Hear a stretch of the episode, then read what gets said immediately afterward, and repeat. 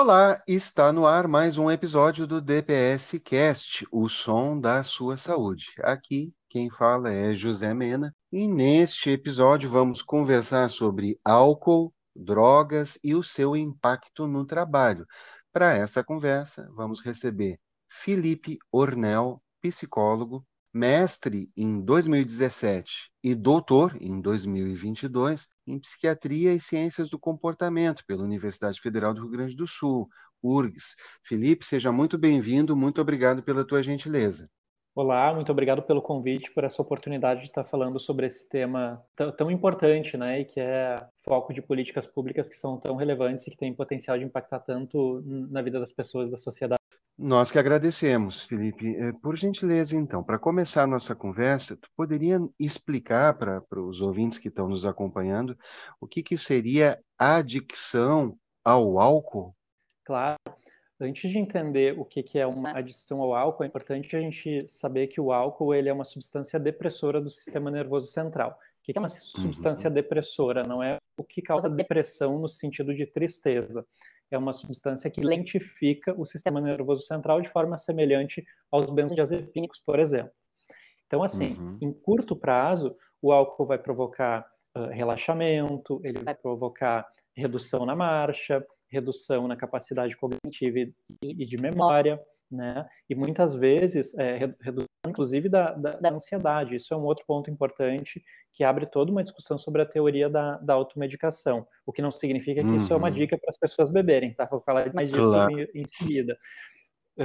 Mas imediatamente as pessoas que fazem uso de álcool têm esses sintomas de relaxamento decorrentes da intoxicação. O fato é que, com algum tempo de consumo, as pessoas podem desenvolver quadros de transtorno por uso de álcool, que basicamente é aquele padrão de uso problemático, que é caracterizado por, entre outros critérios, 3 elementos principais, que é a tolerância, ou seja, a necessidade da pessoa aumentar a quantidade de álcool para chegar num nível de intoxicação de barato, que antes ela chegava com uma quantidade menor, de fissura, ou seja, de vontade, de urgência, e de sintomas de abstinência, que são sintomas que passam a acontecer quando a pessoa não bebe ou bebe menos do que ela costumava beber. E aí ela passa a apresentar aqueles sintomas como tremor nas mãos, insônia, náuseas, né? Vômito, em quadros graves, alucinações, ilusões, né? Alucinações visuais, auditivas, agitação psicomotora, até quadros de convulsão. Então, o que que acontece? No DSM-5, que é aí o Manual Diagnóstico e Estatístico dos Transtornos Mentais, ele aloca os transtornos por uso de álcool dentro de um capítulo chamado Transtornos Relacionados a Substâncias. E aí vão ter essas 3 possibilidades de diagnóstico, né? De transtorno por uso de álcool, que é esse padrão de uso problemático, que pode ir desde um padrão de uso problemático leve até um padrão de uso problemático grave, e vai depender do número de sintomas, e isso é muito importante da gente entender, porque muitas vezes a pessoa alega o seguinte: eu bebo a minha cervejinha no final de semana, mas eu pago as minhas contas, eu sigo trabalhando. Isso não quer dizer que a pessoa não apresente um quadro de dependência. Muitas vezes ela está apresentando um quadro de dependência leve, que era o que o DSM chamava de uso abusivo, né? E é sempre a dependência, ela é sempre precedida pelo uso abusivo, né? A gente não sabe exatamente qual é a cortina que separa o abuso da dependência, né? Mas a gente sabe que todo dependente um dia foi um abusador. Então, isso nos faz questionar e romper com aquela ideia de controle, que não existe uso seguro. Mas voltando ao ponto, então nós temos essas 3 possibilidades diagnósticas: de transtorno por uso de álcool, leve, moderado ou grave, de intoxicação por álcool e de síndrome de abstinência do álcool. Essas 3 condições, elas precisam ser efetivamente diagnosticadas para que o paciente possa receber um tratamento, né, uma atenção condizente com os sintomas que ele está apresentando. No caso de abstinência de álcool, por exemplo, a indicação não é de forma alguma que o paciente vá para um psicólogo fazer psicoterapia, mas que esse paciente seja atendido por uma equipe médica para que essa abstinência possa ser manejada, já que uma grande parte não, mas uma parcela dos pacientes podem evoluir para quadros graves, onde há um risco de óbito, ou podem fazer, por exemplo, síndromes neuropáticas, de Wernicke, Korsakoff, por exemplo, que são condições bastante graves e por isso que precisam ser tratadas o quanto antes. Perfeito.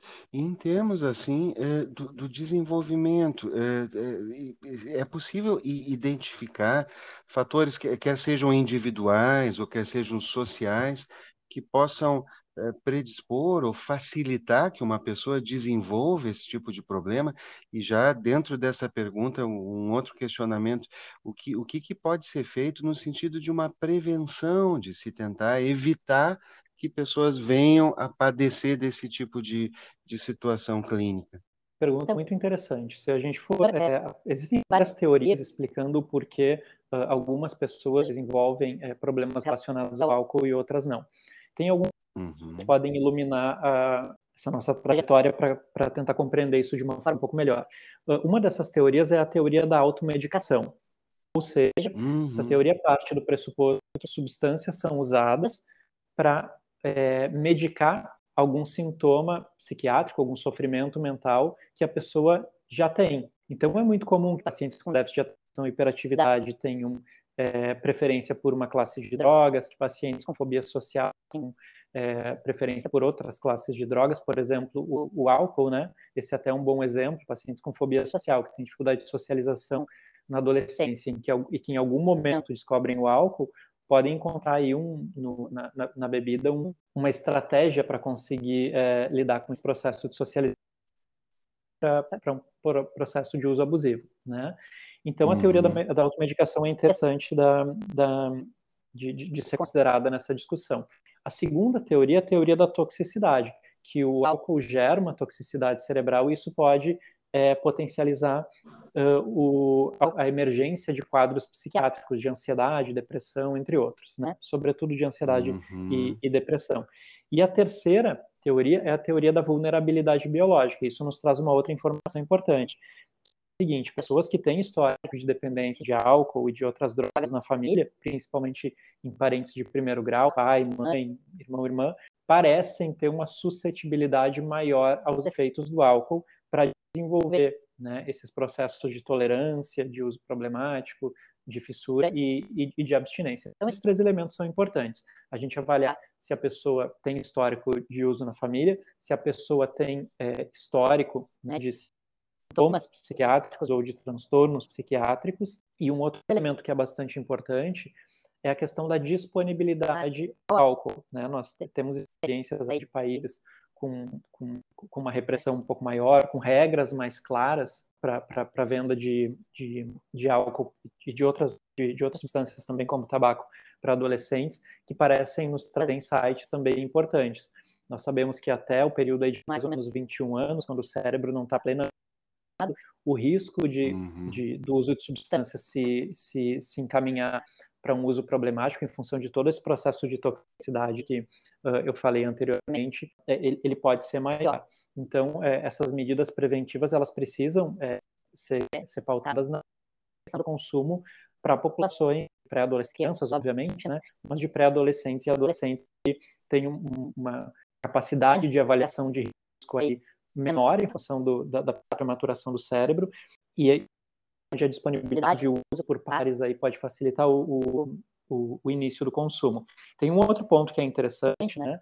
Que o uso de drogas, em geral, a experimentação é aleatória, mas a continuação do uso ela não é. Então vamos pensar assim, a pessoa que já tem um sofrimento mental decorrente, sei lá, de bullying, de trauma na infância, e que ali na adolescência o álcool ou alguma outra substância, eventualmente, né, oferecida pelos pares, e que chega a um estágio de analgesia depois de consumir essa substância. É muito provável que essa pessoa use em outros momentos para chegar de novo a esse estado, e aí a gente pode estar começando aí o início de uma história que pode acabar numa dependência. Perfeito.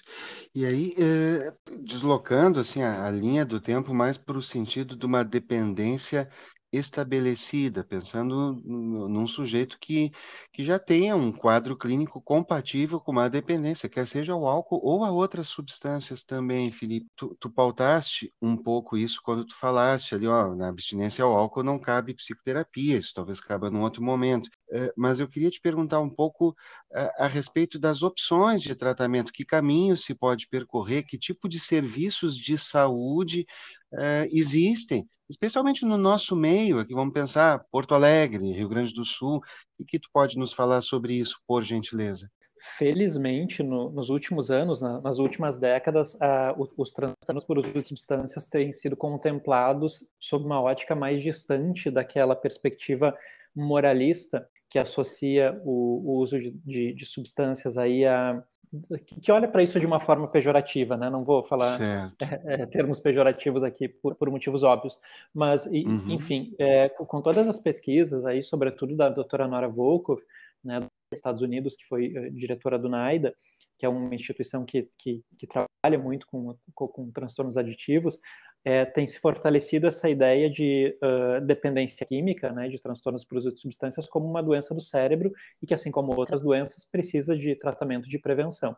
Aqui no Brasil, também, muito em função de todos os movimentos de reforma psiquiátrica, que, se deixe claro, não é um movimento anti-psiquiatria, mas um movimento de ampliação dos dispositivos de cuidado, né, extra-hospitalares, a gente tem hoje uma rede bem estabelecida, composta por diversos dispositivos de atenção. O eixo principal são os centros de atenção psicossocial, né, conhecidos aí pela sigla de CAPS. Aqui em Porto Alegre, por exemplo, nós temos uma boa rede de CAPS, sob a retaguarda de uma boa rede hospitalar com leitos para desintoxicação em hospitais gerais. Bom, mas na minha cidade, se uma pessoa está ouvindo, não tem rede de CAPS. Quem é que eu procuro? Procuro atenção básica. É muito comum que cidades do interior tenham aí convênios e consórcios com outras cidades, ou mesmo grupos de discussão de casos e de interconsulta em saúde mental que podem fornecer retaguarda para atenção a casos de saúde mental. Então, o primeiro caminho para quem está na rede pública sempre vai ser atenção básica, se não tiver CAPS no município, e se tiver CAPS no município, direto ao CAPS. Os CAPS são, por legislação, instituições que funcionam de portas abertas. O que significa portas abertas? Que não dependem da mediação da atenção básica, né? A gente sabe que em alguns locais não funciona dessa forma, mas na legislação pertinente deveria funcionar assim. Alguns CAPs, por questões de organização no território, eles acabam por encaminhamento da atenção básica, mas não é a forma como deveria funcionar. Então, esses CAPs são instituições que estão distribuídas pelo território e que contam com equipes multiprofissionais. Por que vou ressaltar a questão das equipes multiprofissionais? Porque os transtornos por uso de substâncias, o alcoolismo, por exemplo, ele é uma condição crônica, se estima que seja uma doença do cérebro, para a qual a pessoa vai precisar de tratamento durante bastante tempo. Então, fornecer atenção para essa pessoa, a gente precisa de uma equipe multiprofissional, a gente precisa de um médico para tratar da condição clínica dessa pessoa, sobretudo se ela estiver com sintomas de abstinência, se ela tiver neuropatias. É muito comum que pessoas com uso abusivo de álcool tenham outras condições de saúde mental, outras comorbidades psiquiátricas, e aí a gente precisa de um psiquiatra, tanto para fazer a parte medicamentosa dessa pessoa, quanto medicar também outras condições comórbidas, como depressão, ansiedade, transtorno bipolar, que podem favorecer tanto a instalação da dependência quanto o agravamento do quadro, né? Nós precisamos de psicólogos para conseguir entender aí todo o processo cognitivo, os pensamentos permissivos relacionados ao uso, né, todas as regras da pessoa, quais os motivos que podem ter levado essa pessoa a começar a fazer uso de substância, né, qual é a função da substância na vida dessa pessoa, como é que ela vem lidando com os problemas e com os sofrimentos, né, quais as formas assertivas, quais os recursos de apoio. Nós precisamos de assistentes sociais para conseguir recrutar aí recursos da sociedade, para articular com outros dispositivos da rede. Nós precisamos de assistentes sociais para pessoas que estão passando por problemas relacionados ao trabalho, por exemplo, e precisam de um afastamento, e precisam de uma instrução. Então, precisamos de enfermeiros, né, para fazer todo o suporte a esses pacientes. Então, é muito importante que os pacientes possam ser atendidos por uma equipe multiprofissional, né? O alcoolismo é uma condição crônica, como eu falei anteriormente, uma condição muito desafiadora, muito complexa, e se é muito difícil para a pessoa parar sozinha, um termo também muito importante. Perfeito, Felipe. Muito clara a tua exposição. Já encaminhando para um encerramento e agradecendo por todo o detalhamento feito no que se falou agora há pouco, eu queria te pedir para falar um pouco sobre a questão do ambiente de trabalho, tá? Como que colegas, como que uma chefia que convive com uma pessoa que tenha, por exemplo, um quadro de dependência do álcool, como é que essas pessoas podem auxiliar? Existe algo no sentido de protocolos organizacionais, assim, que nos auxiliam em situações desse tipo? Vamos por partes. A primeira questão importante para a gente olhar para pessoas com problemas relacionados ao álcool nas instituições é a gente conseguir trabalhar com o estigma, né, José? Nós sabemos que, apesar de todos os avanços, o uso de álcool, o uso de outras drogas, ele ainda pode gerar muito estigma de colegas, de pares, da própria sociedade, voltando a toda aquela questão do histórico, né, manicomial, do histórico de associar, enfim, o dependente químico à figura do louco ou à figura daquela pessoa que tem valores morais questionáveis. A gente sabe que não é nada disso. Então, a primeira coisa, a gente precisa conseguir acolher essa pessoa e entender que por trás desse uso de álcool, desse uso de uma outra substância, existe um sofrimento, né? E muitas vezes o uso de álcool é uma forma de tentar lidar com esse sofrimento. Uma forma, obviamente, disfuncional, né? Mas ainda assim uma forma. Então, percebam que existe uma possibilidade muito potente de ampliar o aparato de cuidado e a rede de suporte a essas pessoas. Muitas vezes os colegas de trabalho não sabem que a pessoa tem um problema relacionado ao álcool, assim como muitas vezes também não sabe que a pessoa tem outras questões de saúde mental. É muito curioso, na sociedade brasileira, a gente não tem nenhuma vergonha de tirar uma aspirina de dentro da mochila e tomar ela se estiver com dor de cabeça, ou um remédio para diabetes, mas se for um antidepressivo, um antipsicótico, aí o negócio já fica um pouco mais complicado. E isso, obviamente, em função de todo o preconceito que vem relacionado à carga de ter um transtorno mental. Então, primeira coisa, a gente precisa acolher. Uma outra coisa que é importante é que a gente possa olhar para esses colegas que eventualmente começam a apresentar alguns comportamentos estranhos, como falta ao trabalho, comportamentos de cinismo em relação ao trabalho, mudanças na própria personalidade da pessoa, e a gente poder acolher essa pessoa e tentar entender o que está por trás disso. É muito comum que essas pessoas estejam passando por alguns problemas, né, e incluindo problemas de saúde mental, entre eles o uso de álcool, e que ela não se sinta confortável para pedir ajuda. Então, é muito importante que as instituições elas possam estar atentas a esses sinais não verbais de comportamentos que podem indicar um consumo problemático de álcool para ir auxiliar essa pessoa a buscar um serviço de tratamento para conseguir lidar melhor com isso, né? A gente tem um questionário que ele é bem simples, composto de 4 perguntas, que é o CAGE, que eles são quatro questões, como eu disse anteriormente, que pergunta para o paciente assim: alguma vez tu sentiu que deveria diminuir a quantidade de bebida? Ou que tu sentiu que deveria parar de beber? Alguma vez algum familiar, alguma pessoa próxima se aborreceu ou criticou o teu modo de beber? Tu eventualmente se sente culpado pela maneira como tu bebe? E por fim, tu costuma beber pela manhã ou acordar para diminuir o nervosismo ou a ressaca? Esse questionário é muito legal, porque se a pessoa responder a 2 ou mais questões afirmativamente, isso é um indicativo que ela precisa procurar um profissional da saúde, um serviço de saúde, para poder conversar sobre isso, porque pode indicar um transtorno por uso de álcool. Então, é uma forma simples de fazer um rastreamento aí e de poder direcionar essas pessoas para o lugar pertinente.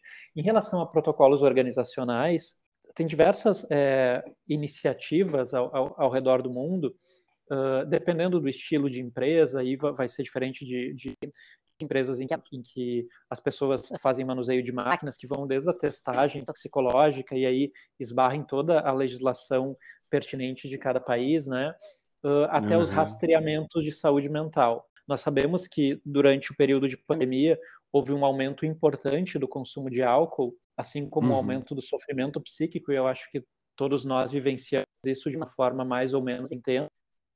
Isso também acende um alerta para a importância desses rastreamentos de saúde mental, não só voltados ao álcool, mas também voltados a compreender essa pessoa como um ser único, como um ser que tem potencialidade, que tem dificuldades, que tem sofrimentos, e que esses sofrimentos eles são manejados da forma como a pessoa consegue, eventualmente, como eu falei há pouco, de uma forma disfuncional como o uso de álcool.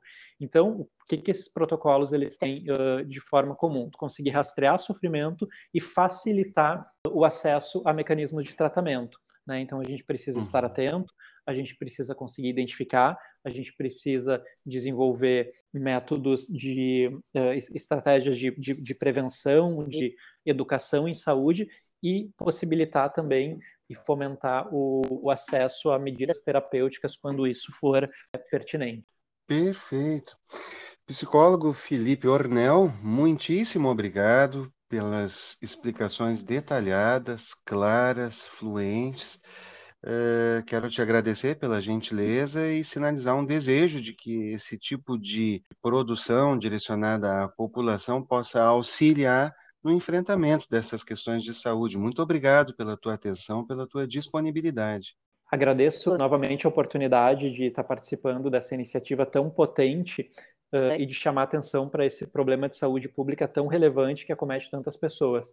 Lembrando que nós estamos agora no Outubro Rosa, em seguida nós entramos no Novembro Azul, em que é o momento da gente poder olhar também para a saúde mental relacionada ao câncer. Nós sabemos que metade dos casos de câncer, eles são decorrentes de problemas mentais e comportamentais, e que o uso de tabaco e de álcool está no topo da lista de fatores de risco, né? Somados aí o álcool e o tabaco, eles são responsáveis por 50% dos casos de câncer em homens e 1/3 dos casos de câncer em mulheres. Então, além de olhar para a saúde mental, falar de prevenção de álcool, falar de tratamento sobre álcool, potencializar a educação em saúde e o acesso a medidas terapêuticas também potencializa e melhora a qualidade e o tempo de vida e a expectativa de vida das pessoas. Então, muito obrigado pelo convite.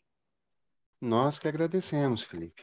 Pois então, chegamos ao fim de mais um episódio do DPS Cast. A gente lembra que os episódios desse podcast são independentes, então o público pode ouvir eles na sequência que desejar. Na segunda temporada do DPS Cast, os episódios estão sendo publicados na primeira segunda-feira de cada mês. Por favor, lembre-se que cada episódio ele é lançado nas plataformas e fica também hospedado no portal Lumina da nossa universidade. Caso você escute o podcast no Spotify, por favor, nos avalie para que possamos alcançar mais ouvintes. Até o próximo episódio. O DPS Cast é uma produção da Divisão de Promoção de Saúde, vinculada ao Departamento de Atenção à Saúde da URGS. A apresentação é de Jusamena, roteiro e revisão do episódio são de Mariana Atz e Luciane Fonseca. A edição e publicação do episódio são realizadas por Rogério Barros. A arte da capa é de Luciane Fonseca e Viviane Voton.